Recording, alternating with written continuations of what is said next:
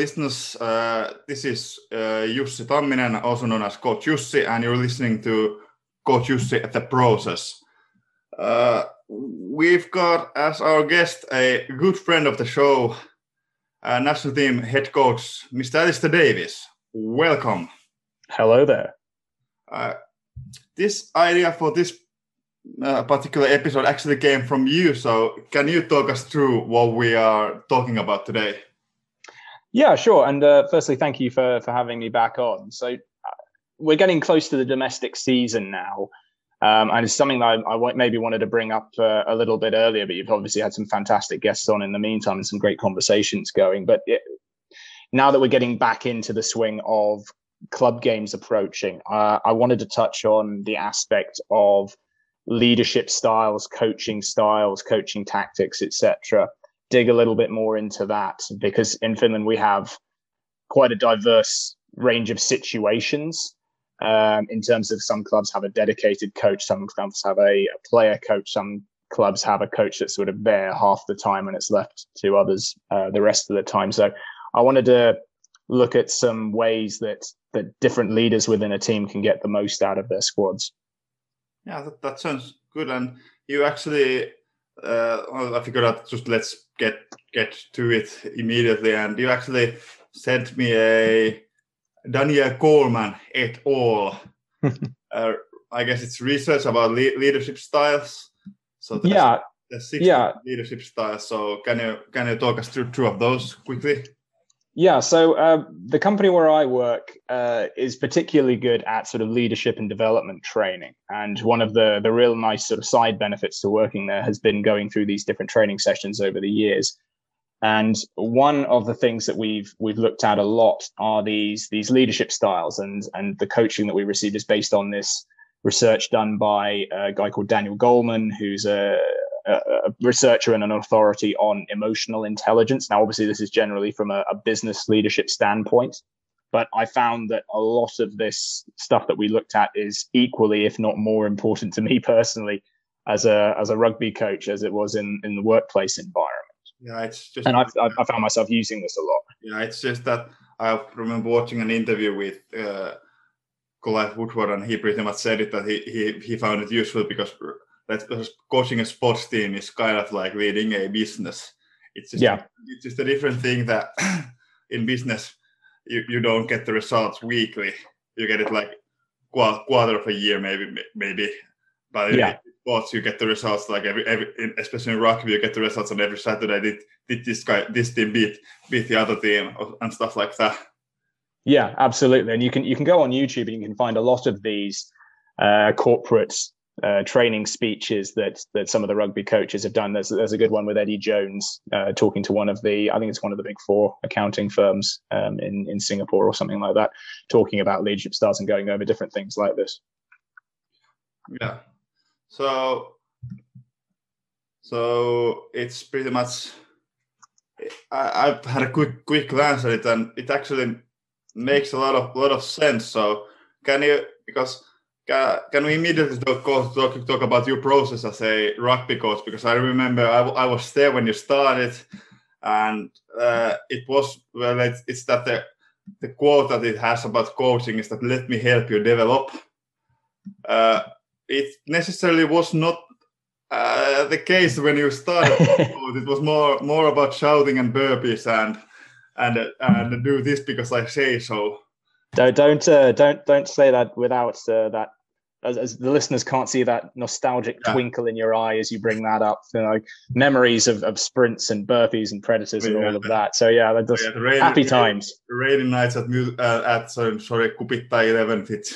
Oh yes, uh, between the flooding, the mosquitoes, the you know the micro pitch that it is. Yeah, but it, those are good times. But yeah, the the let, us talk about the styles and then how I've, how it sort of developed. And I also want to sort of interview you a little bit about how how you would see these in yourself. So there are there are six main leadership styles that Goleman identified. So there were uh, pace setting, uh, commanding, also called directive, uh, visionary, affiliative, democratic, and coaching. So these are different leadership styles. Um, and we'll, we'll sort of talk about each one in turn. But um, the pace setting would be sort of do it my way, follow me, leading by example. Uh, the commanding or directive approach would be, you know, do as I say and do it because I say so. Uh, visionary is obviously building that that bigger picture vision and looking at a larger, longer term goal and, and motivating towards that. Uh, the affiliative would be very much around about people first, uh, goals and tasks second, so building relationships. Then obviously democratic does what it says on the tin, working through it together, working through consensus. And then finally coaching style, which would be the focus on helping people to develop as individuals.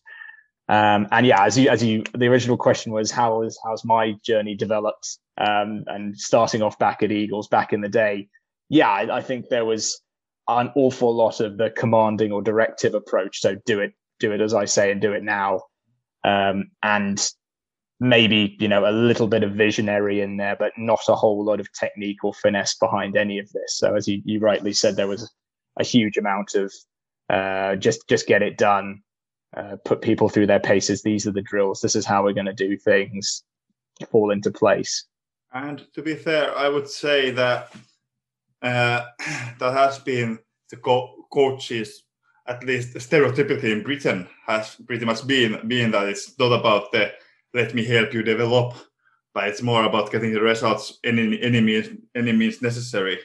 Mm. I would say I would say that the part about about you know getting getting more more about more explaining about what to do is has pretty much been been more about the more that that process has started maybe even in the twenty first century or late late 20, 20th century. Yeah, and it's it's interesting here because you know people sort of get bogged down in when as soon as you put labels on things that people start to try and pigeonhole themselves into one or the other. But the idea of what goleman was trying to put forward is that a good leader should be able to use all of these at different times and recognize that there is not just sort of one size fits all. You need to be able to bring to play uh, different leadership styles for different scenarios and use different styles with different people who are going to react to different different styles of coaching and leadership and it's interesting. So we he splits it off into a sort of a four-two split. So it, as he sees it, four of the six styles, the visionary, coaching, affiliative, and democratic, they create what he calls a sort of a, a resonant leadership um, that boosts performance. So those those styles sort of resonate to the people that are being coached or led, um, and leads them to develop and even maybe then pass that on to the next group. Whereas the pace setting and the the commanding, the directive style are two that ha- should be used quite sparingly. And you know, you should always do it with a little bit of caution because they they have a risk of doing more harm than good if used too much or in the wrong way. Yeah, I completely agree with that. Even though I would I would say that the pace setting, not it's I, I would say the I would never do the commanding, do it that do, do it because I say so because that that doesn't suit my personality, and I think it's I think it's a it's an important thing thing to think about is that you have to like you work with your personality and you coach with your personality, and I'm I'm not necessarily the, the stereotypical coach, the author, authority figure that just shout, shouts all, shouts all the time, but I would figure figure out that. Uh, because uh, if I've understood correctly, the pace setting is more about leading with an example, and I yeah. would say that that especially for a cap, I, I value especially as for for a captain to be someone who leads by an leads by an example, not mm-hmm. necessarily mm-hmm. a coach, but the leader on the field. Maybe maybe maybe is that he leads by example.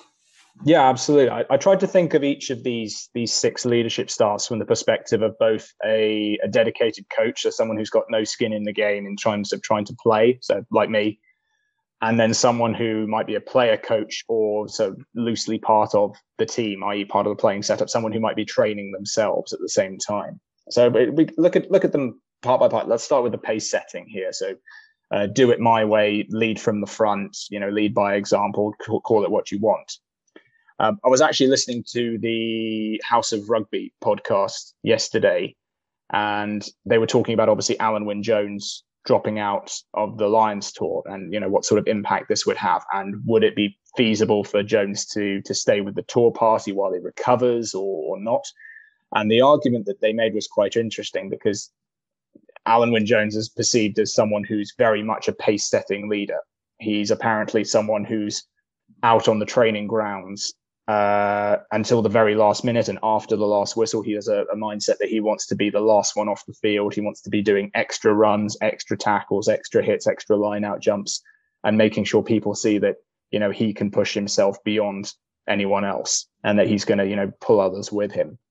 And by having Jones maybe travel with the party, but not being able to to train and do that and exploit that part of his personality would be maybe detrimental. It would have, you know, it would lose all his effect having that leadership without him actually being able to set the pace at the same time. Yeah, it's that. I guess from a former great player, Jonny Wilkinson had pretty much the same approach. I mean, I've, mm. I've, I've watched, watched a lot of a lot of clips about about about his dedication to the game, and he and he, he and he was like and he, he was like because I like I like I like but he was like that pace setting approach. I mean, he knew he said that pretty much that, that took him mentally to very dark places. So it's yeah. So, so that that can be uh, that can do more harm to the person himself actually as well. Yeah, and the, the other aspect of this, of course, is remember that we, we want to keep in mind that this this personality type or this leadership style needs to be used in conjunction with others. So if we're talking about this from the perspective of a player coach, uh, so if you're if you're trying to coach a team, but you also want to be part of that team on match day, um, you can put uh, a lot of emphasis into showing just how hard you can push yourself and push yourself for the team and how how far you're willing to go. Um, but do you then also keep in mind that you need, as a coach, to be looking at other people, helping them to develop? Like, can can that pace setting put blinders on you? Um, that's a big risk that that player coaches need to be aware of, especially. Um, but from the perspective of someone like like you or me, who's just dedicated to to purely coaching without any skin in the game now, uh, the way I've sort of seen pace setting is showing that you are prepared to go the extra mile in terms of time and and effort. So for me, this was a big part of right when I wanted to show both at HRC and then and, and then with the national team and with the Barbarians team, etc. I wanted to show that I will put in the time for you guys if you do it for for the team as well. So I would make sure that there's you know all those online materials that all of those are put together. Those those those don't just creep up by themselves um, all those uh, game plans etc and materials that are online. So and being there at trainings and, and having a, a, good training plan for guys and you know when everyone else is just having a throw around for the warm up etc i'm there making sure that you know cones are being put out in the right place and that we're ready to go on the hour and and we'll push it all the way through to the end. So that that was my version of pace setting. Is that is that something that you've also tried? Yeah uh, well uh I don't necessarily not not to that extent, but uh, but I I try to always be there on time, and I I I, I mean because because the problem that I have at the moment I'm not uh, is that is that because some of my players have decided that they want to have, have children and that, that and, that, and that that, mean, that means that they can't they can't be there there on time. So it's that it's that they they don't necessarily see the effort because I, I always try try to be there early, talk talk to the players that I that I that are that are that are there, and it's also I'd say the pace setting because that because that is one of, one of my leadership styles to be honest, mm. and I I see it because uh, the problem that I have is that because I am very dedicated to coaching, I, I'm sure. very, very dedicated dedicated to rugby as even as a player.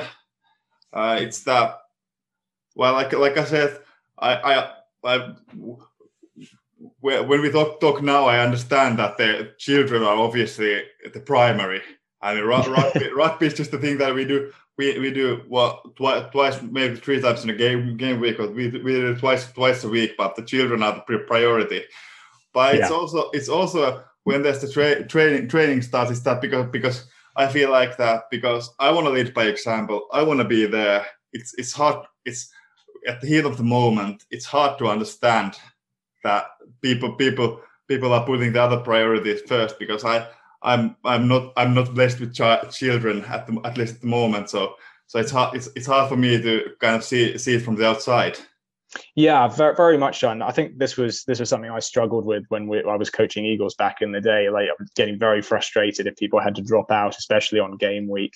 uh, for either work or family commitments. And you know, when you're uh, younger and you're not even concerned with those other things, they're all sort of peripheral things, where you feel that right, if you can make time for X or Y, um, then someone else should be able to rearrange their schedule too. And of course, that's not not necessarily the case. You don't have the right to to, to dictate someone else's life and priorities. So that's it's part of getting your your head around the game. But yeah, that's that's certainly one big part of it.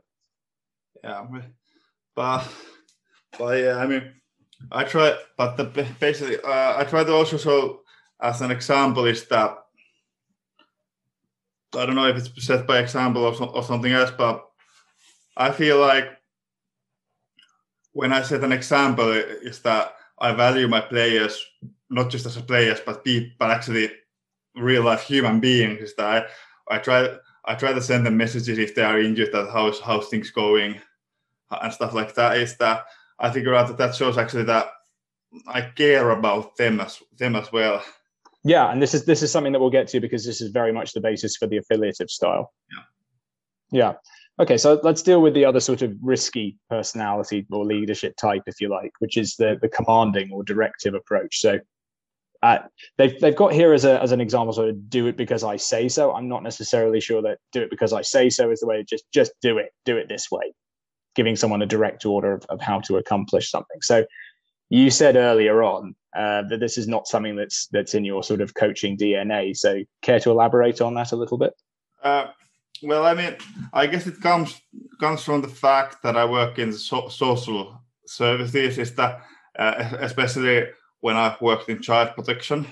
Mm. That it's pretty, pretty much that when you when you when you have when you are that authority figure that is pretty much just do do this, do that, do it now, do it because and because it's it's so easy to feel to lo- lose the control of the of the clients is because because uh, at least at least in my opinion in, in the 21st century is that people are more aware that about about their about their rights. And if, if you just start commanding about commanding that you have to do this it's it's so easy to easy to violate those rights and the, and the people know that so i figured out i figured out i figured out that i just don't want to don't want to do it. I'm more of a conver- conversational coach that we are we i'm not i'm not saying is that is that i i have the players players do the thinking thinking instead of instead of me.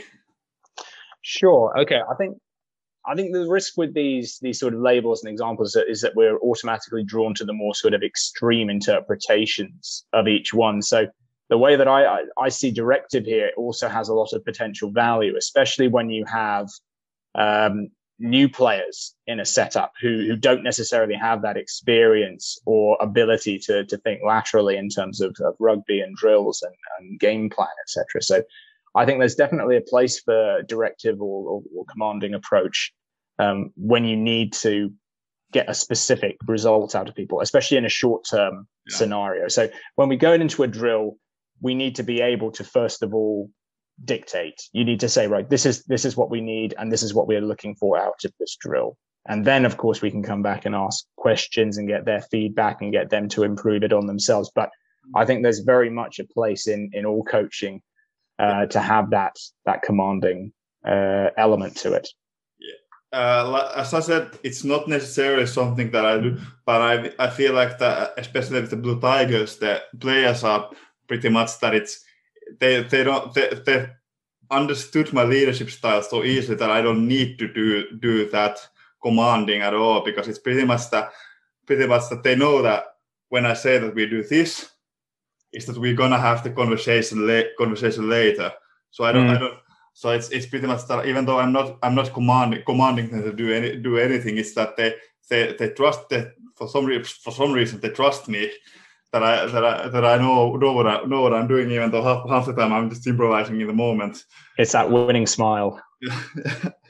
yeah, but it's but uh, th- think about it from the perspective of sort of game plan implementation as well. So there has to be some sort of like if you implement a new game plan, there needs to be some level of command or directive nature to it because especially in a training you you don't want people sort of piping up and disrupting in the middle of when you're trying to implement something. Yes, there's there's definitely a time and a place for feedback and for improvement. If there's something clearly that needs to be changed or something clearly going wrong, fine, then we can start talking about it, and and the coach should be able to notice that themselves as well.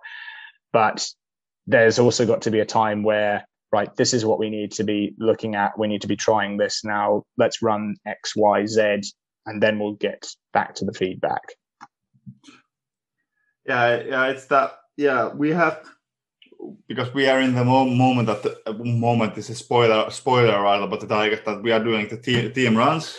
Mm-hmm. That it's that. Uh, well, I'm lucky, lucky enough to have some some great leaders in my in my in my team, and it, and it's that when we when when even even though if if one of them figures out that there is something they they just don't don't start shouting at the moment they just come come and come and tap me on the shoulder and say can we have a can we have a conversation conversation now and is that is is that and then we have then we have it that that, that we, we bring the team together and then we then we talk about what what may have gone wrong and or not necessarily gone wrong but it's that how they should how we could do it better yeah, that's good. That's good that you have that sort of open, approachable um, atmosphere within the training where people can feel that they're they're they're able to come and talk to you about that. And it's good. That's obviously a good state of affairs. Yeah. But you know, there's um again, there's got to be that balance. So you can't be only commanding, you can't be only directive. Um, but I think there's there's certainly a place for it. Mm. Um, especially you've got uh, one one one element that you have to sort of consider as well is especially when you've got those player coaches or or a committee of players that's running a team. At, at, at some point, you have to have somebody who has the authority to say, right, we've had lots of good ideas, but this is what we're going to go with. And if if this doesn't work, then we'll we'll do something different later. But uh, there's got to be someone who can sort of cut through the noise at some point and tell people what needs to be done. Otherwise, you run the risk of sort of trainings disintegrating into something that's that's less efficient.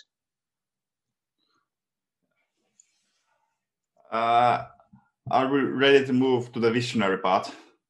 Yeah, that's so. So we've got four remaining. Uh, I know we're, we're, we're there's a lot to talk about on these, aren't there? There's a lot to talk about because I I figured I, I've actually it's good that I can actually start because the visionary part is that there's the, let's remind ourselves of the larger purpose. Yeah, and it's absolutely something that I forgot last last year. Is that I because I figured out when I st- when I started the started the Blue Tigers is that started the Blue Tigers I, I looked at the squad and I figured out that yeah this is got this has got some potential, but we have to develop a lot. So it, it, it was like that uh, I'm never I'm never going to rock, field, rugby field even as a player or a coach. I'm never going to say that yeah let's just do our do our best because I mean for me for me it's about for especially at the Blue Tigers because we are a development team is that we have found the balance of developing and having fun and then getting results. And yeah. since we since we kind of overperformed ourselves last that because I figured out I, I thought that our goal was that in, in two or three years to actually go to go for the champ, go for the Division One title, and then we went when we went to the final final last last year. I, I just forgot forgot all about all about it, and it was I, I went sort of sort of to the win win now mentality that that shouldn't have been there. Yeah, it's, it's it's always a tricky thing when you actually get the success that you want, and then you're at that last hurdle, and then things get blurred very quickly. But for, for me, visionary is probably one of the more commonly used uh, styles in, in Finnish rugby. It's quite easy for either an individual or for a group of players to set a lofty goal and to sort of focus on that big picture. I think it's a lot harder for people to actually make visionary into something useful for the guys. Uh, I suppose for for our side, we recently had a sort of get together with the the national team squad online. Um, and this was sort of prompted between uh, some of the leadership group that they wanted to, to sort of put a flag down uh, and get people excited. You know, we can see a lot of risk with not having had national team activities or games very much in the last couple of years. That there's that risk that people sort of drift away they lose enthusiasm they find other activities they they they don't get focused on that goal but you know one way or another soon at some point in the future touch wood uh, covid will either go away or will be in a state that can be managed and we'll go back to rugby. So we wanted to get people together and get that that vision set down that you know we we want to win our group when we get back to it. And you know, we, there's a difference between just saying, "Yeah, we want to win the group," and then you know having a proper conversation with the guys and getting their buy-in to this vision. And getting that buy-in is is majorly important because you can have someone who stand up on a soapbox and preach what that that vision's going to be, and people will go, "Yeah," and then they'll go home and they'll forget all about it. Um, and that's probably what happens more often than not. So by by getting people together, we we spent about an hour talking through, you know, why we think this is possible. Uh, you know, what we've done so far, what we've achieved, what are the necessary steps to achieve that vision. So we made we made it concrete along the way, and we set out an entire plan that you know rather than just saying right we're we're going to win this group. You in for it? Yeah. You're good? You're good? Okay good. See you at next training. We then sat you know because you can you can just sort of brush that aside. It's it's it's it's puff. It's it's it's patter um, but when we then sort of broke it down into manageable chunks and you know built people's belief along the way and, as to what they've done that already and then what's what they need to do to just take that next step then suddenly people were much more credulous for the whole thing. Yeah and like i said the, the thing that was new to me was that is, is that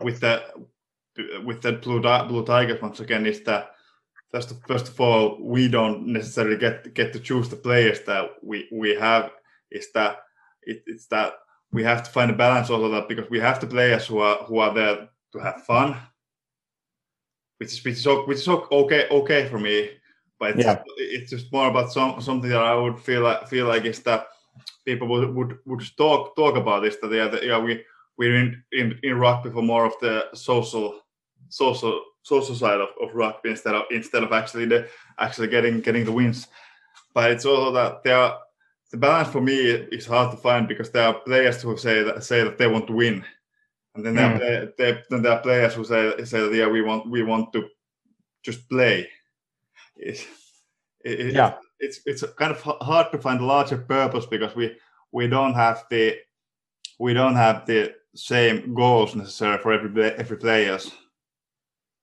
I think yeah, this this is a tricky one. So uh, looking at the sort of the breakdown of the visionary style, so there's there's two parts to the leadership. So there's influencing others by explaining, exploring, and describing the vision. So that's what we talked about earlier. That's that's maybe the easier part, like setting a clear, concrete vision. But then the next part is ensuring that others align that vision with their jobs and objectives. And this is maybe the sticking point that you're describing here. So my approach, and you know, this is this is nothing so different either. You know, we had this issue when I was coaching Eagles. We had this issue when I was at, at HRC as well, even when we had two separate teams. You know, some of the better players still just they weren't necessarily so fixated on winning a championship. They just wanted to play some good rugby. And there's, it, I think, part of the um, part of the, the, the leadership development is understanding that there's nothing wrong with that. It's more than finding a way to harness that uh, difference and then finding a sort of a common denominator. So whether people want to win a championship or whether they just want to have fun and you know do the best they can in rugby, the, the sort of common denominator is that everyone wants to play well. And that's where we sort of took the the vision away from necessarily okay we can win a championship here but really part of the big vision is we want to be the best rugby players that we can be. And no one could really argue with that because nobody wants to come out and, and put out a sort of mediocre performance um, because their teammates weren't going to allow that and uh, coaches weren't going to allow that um, and they would feel you know like they weren't they would they were sort of wasting their time if they allowed that as well so we really set the objective as right. We we play the best rugby that we can possibly doing, and then winning takes care of itself. So winning was sort of pushed to the side. We just wanted to focus on being better and better week in week out. Yeah, that is something that I completely agree with. Cool. Let's talk a little bit about the the affiliative style. So this is this is something you touched on earlier. So this is the people first, task second approach so how um, you said this is sort of a, comes naturally from maybe your working background, but how how important do you see the sort of relationship building aspects in the coaching role, especially related to Finnish rugby? For, for me, it's especially since uh, for me it's really important. I mean, I mean, I mean because well, I once once again once again go go to the interview I saw from from Clive Woodward is that he pretty much said that when when he was was the coach of England, he asked for two phones, one one for the official business part, and then he had the other other other phone for just pure, purely for the players. That if they had anything anything they can call to his his, his sort of personal personal number, and he yeah. said that he, he had he he had that they they they called only on personal matters on that one. They they never never never called called on, on, on sort of game planning stuff. They all, all only called, called on personal stuff. And I figured out that that's something that I want to do is that I want to make sure that because for me for me well at, at least on amateur level we are people first and then rugby players. Is that is that and I feel like because of that approach, that the best results come from appreciating appreciating each other as as people and and as rugby rugby players. And for mm. me, the way to show that is that is that when there's a player injured, necessarily is that how's your how's your ankle or how's your knee? Is your shoulder shoulder coming up coming up okay? And just you know, I I try to try to have a whether it's a it's a lunch or or pint of beer or something something like that. I said that if you guys want to do that, just let let me know. Let's try to try to arrange stuff. So yeah, we, we, can just talk about. Uh, and I I've said pretty much early on that we can talk about rugby on that, or we can just talk talk about life. It's that it's it's their the, it's their goal what they what they, what they want from that. Yeah. Yeah, and I think that's absolutely the right approach. I think for, for me personally, I think the affiliative style is probably one that I've struggled with the most. And that's that's again probably based more on my personality type um, and how I sort of translate that into into a coaching world.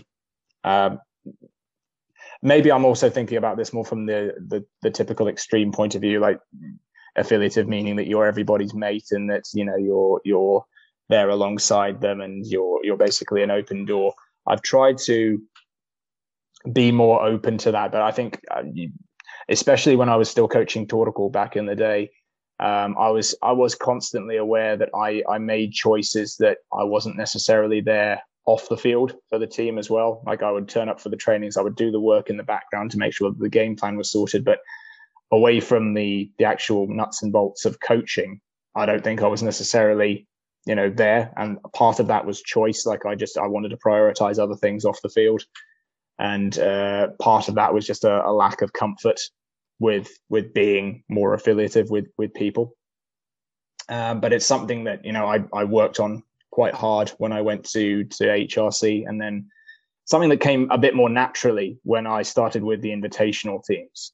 Uh, so with with Helsinki, you know, I, I wanted to get to know the players a bit more. Like we talked when I was last on the pod, you know, we talked about how I, I, there was a bit of a change of mindset when I went from Eagles to, to Helsinki. There was there was no expectation when I went to Helsinki in terms of you know pushing for for championship wins, especially that first season. It just sort of happened. But as part of that, I was much more relaxed when I started at, at Helsinki. I would and I would I would keep an eye on um, you know how I would interact with with players and make an effort on that side. Uh, but then when you when you get into that invitational um, sort of team environment. So with, with, with inviting people for Finland Day or for the Barbarians, and then with the national team, you sort of have to build a little bit more because you have to reach out to these players. You have to be able to, you know, make them feel welcome into this environment where they they're not necessarily used to being, um, and then being able to maybe it says here in the in the in the in the breakdown of it sharing his or her emotions with the team in an appropriate manner i don't think maybe emotion sharing is, is necessarily one of the big things, but I have been much more open, as you've mentioned as well, into understanding people's personal uh, backgrounds, personal problems. And, you know, I've made a point of saying that, um, of course, absolutely nobody is blacklisted if they have to miss national team trainings because they have any sort of family or work issue. You know, I, I think I've become much more relaxed on that side and understanding the, the, the human cost that, that, that this is just, um, this is purely amateur rugby at the end of it, no matter how much we want to win. Yeah, it's also something that I've made the decision is that because in the in, in rugby there is the social side of, of this. It is the third third half, and I, I actually had a bit of bit of bit of a conversation with myself, and we we, we shared this with Casey Casey as well when he was on, on the board. Is that I made the decision that it's, that I want uh, I I will after, after the games I will go for beers with, with the mm. team. I, I, made the decision because, like I said, that it ma- it makes me feel that feel that uh, at that with that decision is that they they are better valued as people than as than, than not just not just you know objects about on the rugby field. Mm. We, we, can have we, we can share thoughts and we can maybe share, share, share stuff outside of outside of practice. Obviously, it helped that the first game we had was a was a five hour away trip to Joensuu. Obviously, that, yeah. helped, that, that helped with that helped with that decision. But I, if, if, you, if you're not bound with everybody on that bus by the end of that, then you, nothing can help you. Yeah, yeah, it's uh, that that but that that decision I feel like is right. And some player actually said they've never had a coach that that, that shares as much time with them as I as I do. And I was like, yeah, that's that's that that for me that that's a good thing for, for someone that may not necessarily be a, be a, be as good a thing as, as it is to me. Yeah, yeah. I, I, this is all majorly valid. I, I, think it's also important then to again reiterate that this is a style that needs to be used in conjunction with others, and it's it's interesting reading the breakdown here um, of when this style is is least effective.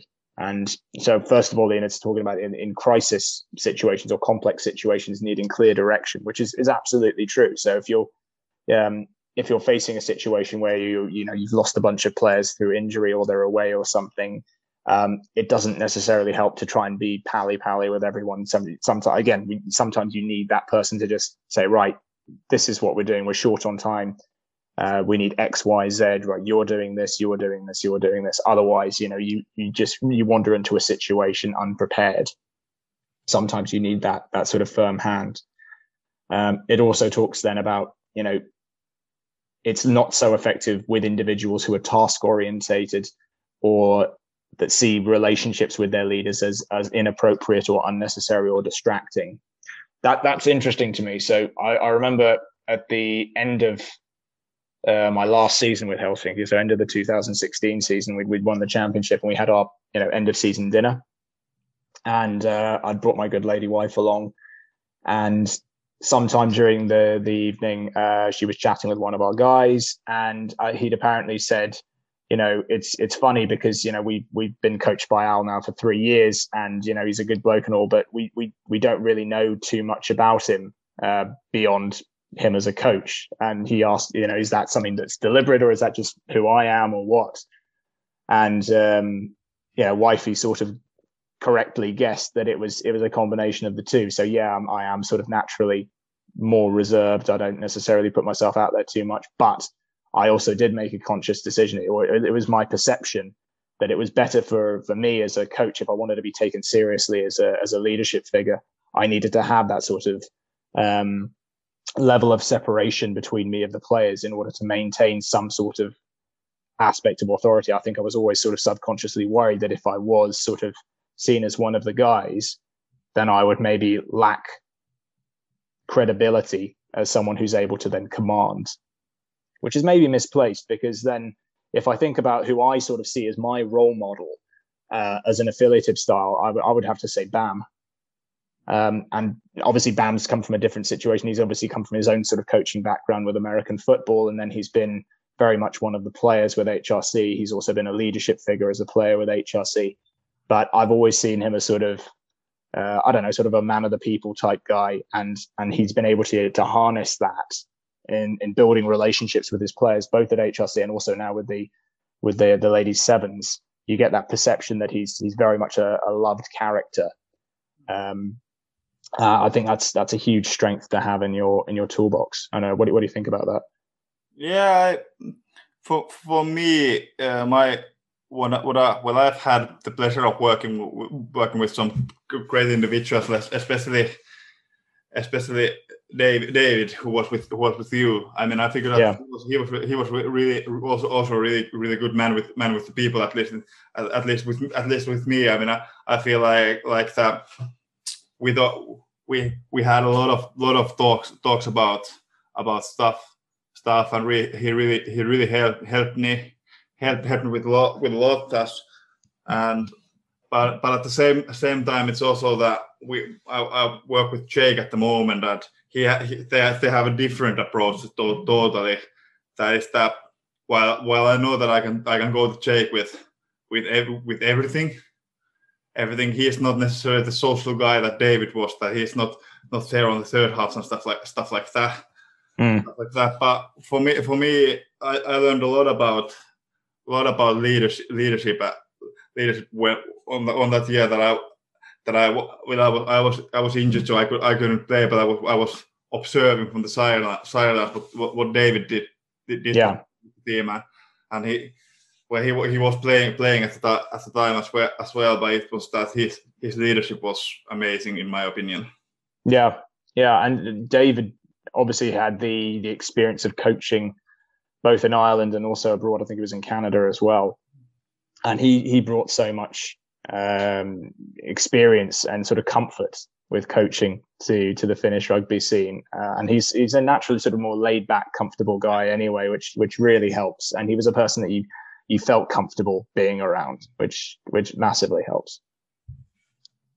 Cool. And that that I think brings us to the last one. Are we on the last one already? We're democratic and coaching. We're democratic and coaching. Okay, so two two to go. Gosh, yeah, really ramping through the time. Um, but Democratic, I think, does more or less what it says on the tin. Um, this is about you know trusting that individuals are capable uh, of, of, of sort of directing themselves or coming to, to consensus between themselves and um, maybe holding more sort of meetings, listening to others' concerns, coming to a sort of a joint a joint agreement on dealing with negative feedback in groups.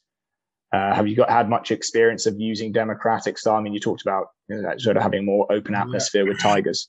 We are, yeah, we, we are doing we are doing that all the time. Is that is that is that I, I want to make sure that well well we are in like a, this is the the phrase about this. Uh, let's work it out together. It's that it's that I wanna when when things are when when I want something to be done, uh, done. I mean, I, I don't say. I, I mean, I, I always say that. Do you think this approach is better, or is this approach better? And I make them think about it. Is that is that even though I have I, I have the last score made, is that is that I figure out figure out that having that conversation because because I, I, I like I like to be democratic myself. I mean, I, I, as a player, as a player, I mean, I always like like that like those talks within the pra- within pra- sorry uh, within within the training sessions because it it made me feel like that we are working towards the game plan together and and then uh, David McFadden who was who, who, I had the pleasure working in, in my last last season or two in in in Turku did that did that really well is that that we we always have those conversations and he always he never said that he I don't, I don't think he never said anything that straightforward about us. It was more like that making us think ourselves, and, mm. and there we we had uh, and our and our tempo was not necessarily as high as it needed to be, but but it helped. I think it helped the players around their head a lot more than than it did to their bodies. Yeah, I think for from my perspective, I think the democratic style is is something that's sort of become more and more important for us. But I also try to distinguish using it from between off the field and on the field. So at least in my eyes, democratic is hugely important, sort of pre-training or pre-match, and then post-training, post-match. But during training, it's something I'm very wary of of bringing to the field. Um, mostly from the perspective that we usually have quite short training sessions and not many of them. So when we get on the field, I, I have already got a, a, plan based either on my own volition or on the on the ideas of others as well that I've already got beforehand. And then when we're on the field, it, I want to sort of get on with it and, and follow through. Unless there's like a major issue that needs addressing, I don't want to be dealing with too much democracy uh, during that time because I see my job as as getting people the most bang for their buck at trainings and game day. But I think, as an example, you know, with the national team especially, we've we've created the leadership group, uh, sort of senior players, and then um, assistant coaches when I can hold on to them for more than a couple of minutes. Um, they they have idea sharing, and that that group sort of expands as well as as more leaders, potential leaders, emerge within the group. That's something I'm always keeping an eye out for, and I, am always happy to to bounce ideas off them. And they're they're very forthcoming now with their own ideas. They then nobody's shy to share ideas with us. And then we also have these, as I say, we have these these meetings as well, and we have to draw that distinction between visionary, where we're you know setting that big picture goal and getting buy into a goal, and then democratic style, whereas we're sort of just sharing information, getting feedback on that information, and coming to sort of shorter term decisions on on how we're going to proceed. Yeah. But again, I think uh, it's interesting here that you know, as with um, affiliative style, it notes that know, not so effective as a style when you've got a crisis situation. You don't need to be constantly holding meetings or, or getting everybody's input. I don't think you always need everybody's input um, when, especially when time's a factor. Um, and then also you've got to think about situations where you've got to think about the competency of individuals in a given situation. So especially if you if you're dealing with say um, a lot of, of, of sort of beginner rugby players, um, this is maybe not a time where you want to be relying on their their input for something because they don't necessarily know what it is that needs to be uh, improved or how to improve it. That's where you need that sort of firmer hand to sort of guide people. And that's maybe what we'll talk about with the coaching as well. Yeah, but yeah, it's that for me. It's that apologies. Uh, uh, that I'm really happy that with the Tigers we have a mixed mixed blend of of individuals. That we have we have players that have played rugby for most of their lives, pretty much, and then we have players that are new. So it's it's really good really good that the democratic approach works works really well because because at the same time it it's the natural leadership of of the players that have been there for for ages come come and and I feel like that also shows that shows to the new new people, new players that there are the, the okay these are the more experienced players. Uh, we have we have we also have the we also have the leadership group of few players. We can we can rely on them that we because because I can I, I can't I can't be there be there on the field or yeah help help them. It's it shows that that, that the leadership group is group is there to help them lead as leaders. Yeah, absolutely. Uh, but again, then you've you've got the you've created those people uh, by having that democratic style pre crisis situation, yeah. pre action time, and then yeah, when it comes to the action time, you've got those people who can then implement those other styles. I just picked on that that you said not necessarily with the new people. Obviously, when we have the beginners course courses, which we unfortunately um, unfortunately due to the situation we couldn't have. Yeah. But once we have those beginners, because obvious, obviously it's not that uh, it, it can't be done. Then that you know asking around that how did or maybe, maybe you can ask around that how does that feel, but it's not not having that having that conversation about it about about uh, having having that half, half an hour conversation between between between training trios that is that why we did this and what what we are doing is that but but but like I said, I have no experience on beginners because I, I only have coaching experience of the Blue, Blue Tigers, and we have the yeah blend of blend of individuals that, that have really worked worked well.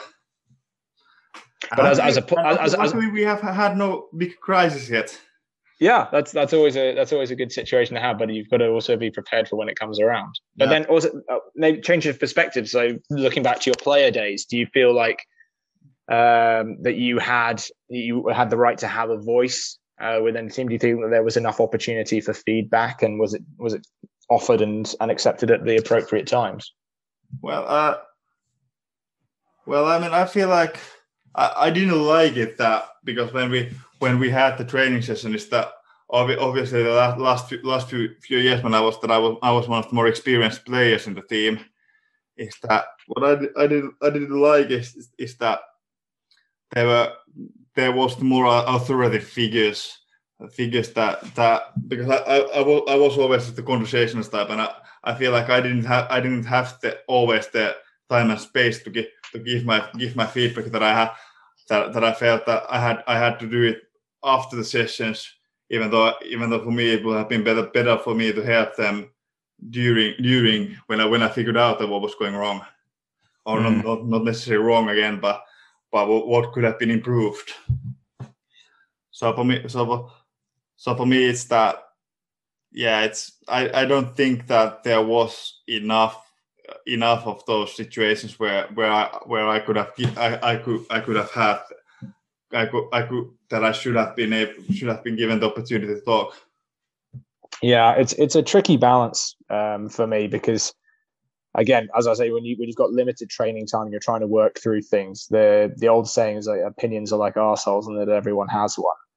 Um, and you, you you've got to be conscious of yeah, you've got to find a balance of people should have a right to to say something when it's when it's the right time. But how do you pick out those conversations when when everybody under the sun wants to to have their input on something? Do you you know how do you keep the balance between giving people that opportunity to have their say and then uh, you know, risk losing valuable training time or you know have people standing around while you have a, a nice democratic debate on something. It's i don't think there's an easy answer to that. You just have to take situation by situation and sometimes the, the leadership figures will get it wrong sometimes they'll get it right. Uh, but what i think is, is essentially important is that people have that that ability to offer feedback and have their say around trainings around games. So uh, this is i've done numerous surveys as a as a national team coach like open anonymous surveys people can have their say or whatever and I've tried to create that atmosphere where people can approach me. They they can phone me, they can text me, they can send me messages, whatever, um, and and and have their say. And I've, I've, had no shortage of people who've given me their opinions on different factors of the game. So some something there is working. Um, that's good, and I think we, we're starting to get a good balance now in trainings where you know people will pipe up if there's something majorly wrong, but otherwise they get on with it.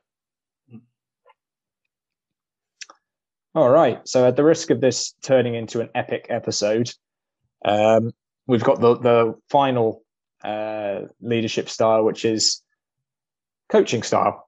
So, finally, at the end of all this, we get to talk about actually coaching people. so, the idea here is is the um, is promoting the long term development of individuals. Uh, for me, this is maybe the most most straightforward one, uh, but it's it, I suppose it, it, can actually be quite deceptive as well. So how do you then split coaching style uh, away from some of the others? You know, because obviously in a rugby context, we're always trying to quote unquote coach. So how, how do you how do you perceive the coaching style? How how would you understand that? Well, it's easy because because like I said, we have well because I think everyone who comes to the rugby the rugby field, at least for us, is that they, they want to be better, better rugby players. Mm. I don't. I, I don't. I don't. Uh, so so for me, it's it comes naturally but when I have that position of so sort of position of power that I, I I am there. So it's it's only that if I don't help them develop, I'm not doing my job. Mm. So I oh, yeah. So I mean I mean, uh, uh, last last year, for example, I think, I think, if I, I'm not saying every every player played played at the end of the season better better than they started, but I would say 90 percent of our players were, were better rugby players at the at the end of the season than they were they were at the at the beginning. So I think that that that was a big big win for, for me because it's it's it's more about well, I also said that my goal was that that when I started with with the Tigers, is that when I when I end, is that the team would be completely different because of the of the natural development because people want to be in the big guns, big big guns and take that place. So I think I felt that I need to give that platform for the people, for those people to get get that place that that they want and and hopefully deserve. Yeah and uh, we're still on the way on, on our way to that. But I, I mean, I feel like we we are on we are on, on schedule about on that. Good. I mean, looking at the the parts that, of the sort of the breakdown of this, so helps individuals identify their individual strengths and weaknesses in the light of their aspirations. So, you know, identify and talk with them what are their goals and then finding, you know, where are they now? This is something I talk about a lot. And, and when I, I did a, a, sort of post season dinner with Eagles um, pre COVID, and this was one of the things I really sort of tried to highlight. So be self aware or encourage self awareness. Um, and then, you know, talk with a person about what is it that they want to achieve down the line where are they now and what do they need to do between now and, and achieving that goal in order to get there um, and you reach an, an agreement with that individual about how they want to develop and get there maybe there's an element of sort of micro sort of visionary in this as well so rather than have a big picture team level goal then you've also got to create that vision for an individual about where they want to be and how they're going to get there and get their buy-in for that journey as well. And then there's also the element of providing ongoing support, challenges, and feedback to that player. Um, and then there's an aspect of you might need to sh- trade short-term performance in the interest of longer-term development. I think that's also really important as well. So understanding that and helping the player to understand that if they want to be you know top level um, within whatever context that might be, it's not going to happen overnight. There's uh, maybe this is exactly the right place to to be talking about it. The process. There is always a process involved, and you uh, you need to follow that process in order to you know to reach that longer term goal, and that's that's the job of a of a true coach. Yeah, like I said, we we had uh, we went way above above ourselves last year, and we went way up ahead of ahead of schedule. So, so for, for so I, for, I forgot about about all, all, all of that. So it was so it was it was not about developing anymore because I figured out that we have we made it to the finals. So we are we are already finished fin- finished what we did. We did mm. a year or two earlier than earlier than it was supposed. So I, I forgot about it that it's not going to happen overnight because I figured out that yeah, it's a miracle. We, we've we've done we've done it already, and that is some some something that that I'm glad that actually that Pori Pori Pori beat us in the finals that because because it made me realize that okay okay now I need to now I now I need to keep my feet on feet on the ground more more and it's not not that it's not that we are we even though we did did great it's that we are still not ready and it was mm-hmm. I, I also so I so it was that the coaching was also self coaching for me is that for, for me to real, realize that. Yeah, I think, but maybe what what you were talking about there is still very much on a sort of team level coaching. But do you do you, for example, do you have sort of more individual plans with each of your players? Do you do you have sort of mental or physical notes about you know their current state and how how they need to develop and you know keeping tabs on on individuals that way? Mm. Uh, well, I, well, no, no, no, not. But I have also made sure that if they if they want that, that I am there to help. I mean, for example, for example, I asked I, I asked the group that after last last year last last year after every, every game is that if they want a review of the game and what, what I feel like they should develop on develop based on that game. I mean, I'm more I'm more, more than welcome to help, and I and a few individuals stepped stepped up and asked asked for help, and mm.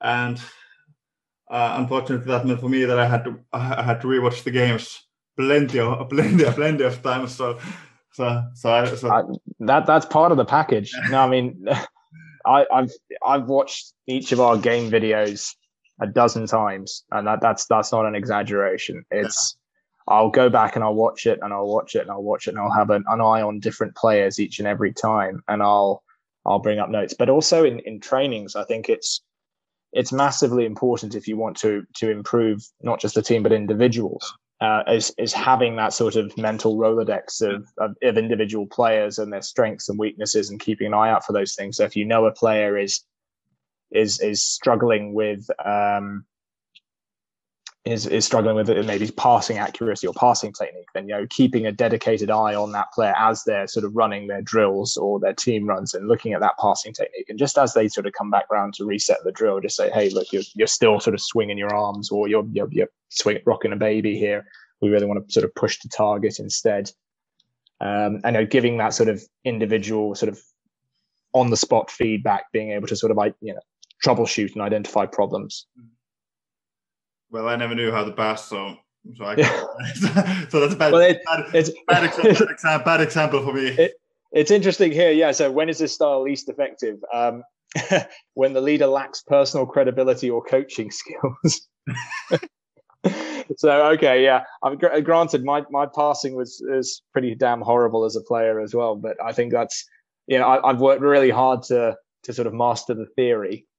So I can I, I I spend a lot of time watching coaching drill videos and, and online resources, and then just trying to parrot fashion that or just get the get the theory across. And hopefully i don't have to do too many live examples because then i'll make a right muppet of myself. But i think it, clear examples of this that i've seen in the past um, i always like to bring up nicholas koski at this point because he's he's he's got a soft spot in my heart as old nicholas the the only man in finnish rugby who could claim to be grumpier than me. Um, but you know going into that first season with hrc it was there was sort of like an unspoken expectation that that uh, Magic would be our sort of our incumbent nine and would go into the season with that. But as circumstances would happen or have it, that uh, Magic was uh, away for those opening two games or so, and Nicholas um, sort of stepped up to the plate. And this was the first time I could sort of consciously remember sort of identifying uh, what needed to be done to bring him up to, to, to the next level as a scrum half. And we we went through, you know, just one on one before training and after training. We went through some some basic scrum half drills that I'd been looking at online. I think there was Aaron Smith doing a bunch of drills. And uh, you know, we talked about how he could develop his game, how he could develop his passing, how he could develop his his approach to the ruck and his awareness of where the next phase would be. And it it made me happier than anything that I can really remember as a coach uh, on some levels when I then turned up to sort of following trainings over the next few weeks and months. And he would be there pre training, he would be doing these scrum half drills on his own. He'd just grab a couple balls and he'd be firing balls into the net um, from different angles and working on his, you know, down on one knee, just power off one hand, etc. And God bless him, he went on to be our, our, our main scrum half for all three seasons. So uh, that's that's sort of for me sort of the encapsulated example of of you know we stu- we we we we struck up a plan of of how he could be a better nine. And then he also then had the discipline and motivation to carry it on. And then he accepted feedback uh, always with that that grumpy look on his face. But he he took it on board. And you know you could always tell that he he cared about being the starting nine and and, and making that his own and and being better. So that's that for me was sort of the the poster boy for for success as a coaching leadership style yeah, but well, we have that that same. That it's actually fun that you said you mentioned that Scrum half because we have a few. We have we have a because we, uh, we have a few potential potential Scrum halves that I figured I, I just figured out that I just I just said that if you just come come come I just said to come one Thursday half an hour half an hour earlier because we, we haven't have a later training session on Thursday that if you want to come come half an hour half an hour earlier we, we can go through some drills and then for the next next two weeks they asked that do, do we do we still come half an hour early? I was like, yeah, well, well, yeah, well, yeah, you can you can come, and then then we have we've had those drills that where we trade where we train train those this these specific scrum half skills, scrum half skills, and it's that I feel like that that we have have had have had success, especially because we had some uh, some box kick tra- box kick trainings because I figured out that it, it's it's a weapon that is not utilized a, lot, a lot, mm. a lot, and then then actually our scrum half had the confidence of doing a box kick when we had a team run against the against the big guns last week. Unfortunately, the box kick went backwards, but he but he he, had, he had the confidence to say that on, on a spot that I, I can take this this responsibility, and I, yeah. I, I, I, I want to try that. And I, I figured out that that was a big that was a big win for me personally. Yeah, definitely. I, I think you know coaching it's, it's, it's coaching style is one of those things that people are always going to say yeah of course i can do that as a leader. Yes you know this is this is what i do. I'm a coach. But i think it, it, they need to dig a little deeper and sort of acknowledge that the coaching style is really about you know when you have a team member who acknowledges as a, a discrepancy between where they currently are and where they would like to be. Uh, it's not as simple as saying right i'll turn up with a training plan and i'll do some coaching and you know we should develop as a team. And no, it's it's coaching style. You also need to sort of tailor make this coaching to individuals as well. Um, and especially it works with with individuals that are motivated to take initiative, be innovative. You know, they'll take risks, they'll try things like your example there, um, and they will also sort of proactively then seek feedback, seek seek help with their development. Yeah, it's also a big personal win for me was that we have this we we, we have a player who is who is not who last year was not necessarily necessarily at least at least on the outside didn't seem like that that has the ha, had the con, confidence in himself.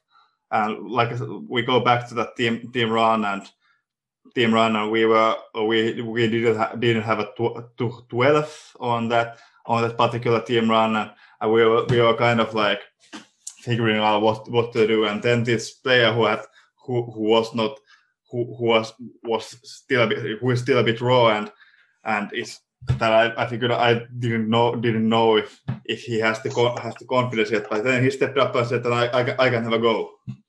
Is that so? So it's that he has uh, he has developed massively as a rugby player as well. Mm. But it it showed that he he has men, mentally taken taken a step up taking a step a step up con, con, that he had had the confidence. Because because I don't know if he had if he had had any any training as 12 because we have Ronan who takes care of the backs.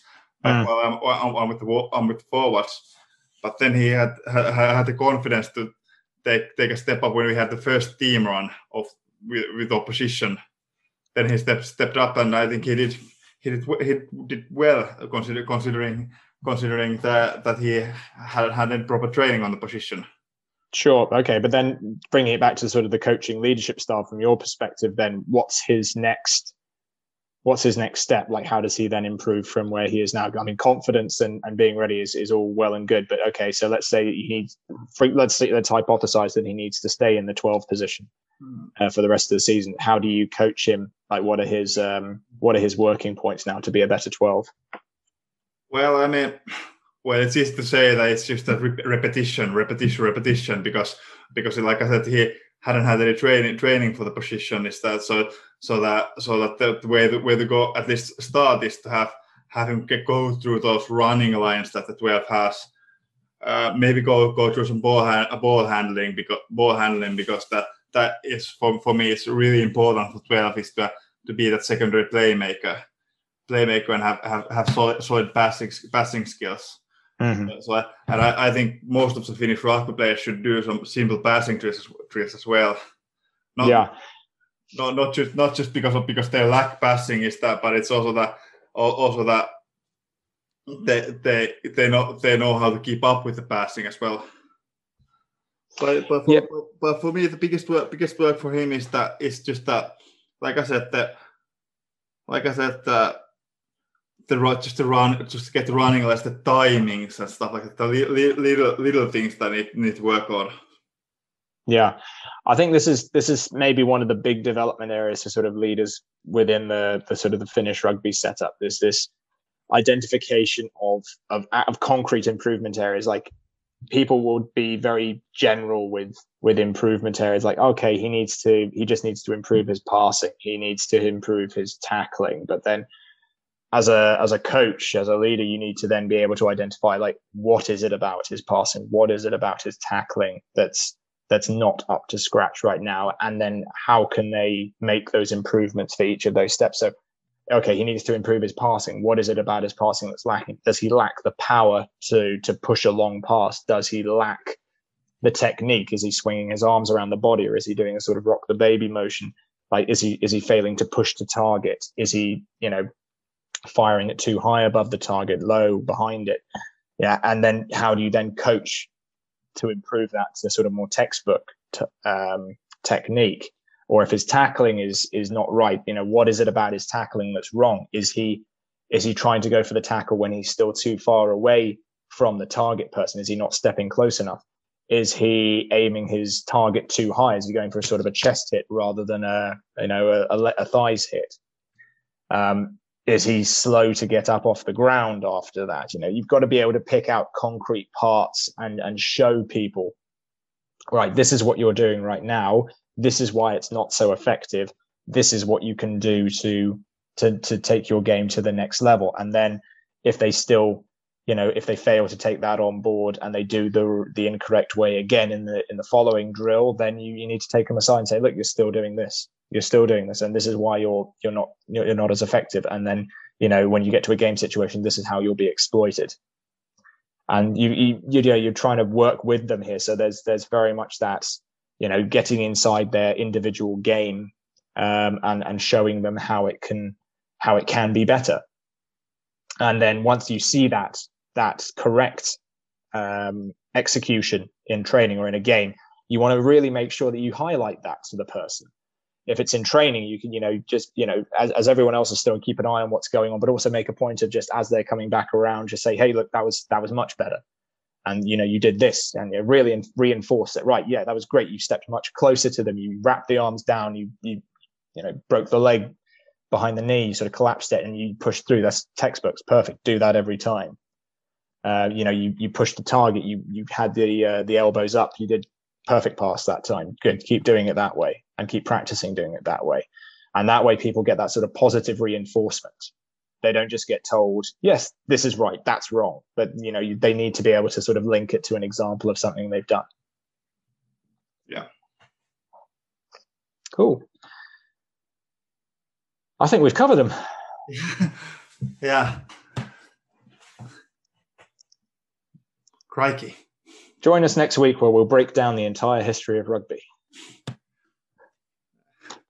That'll be a shorter episode. Yeah. all right, but uh, hey, listen, thank you very much for for letting me drone on about all of this stuff. Um, I hope I hope that some elements of this become useful to um, our current coaches around the country and not just pure coaches but any sort of leadership figures within teams around the country because there's an awful lot to be gleaned from from these basic principles. And again if, if anyone wants to read more about this just just type in daniel goleman. That's uh, g-o-l-e-m-a-n um, and just google that and goleman's leadership styles and you'll you'll find plenty of articles youtube videos the whole nine yards and you can do a bit of reading yeah, I can actually I can only tell tell for myself, but I think this little chit chat that we've had has been really really helpful for me. I I feel like that I have actually when we have have the next training session, I feel like that I have more tools to work with now since I've actually since I, since we've talked about theory of coaching a bit, and leadership.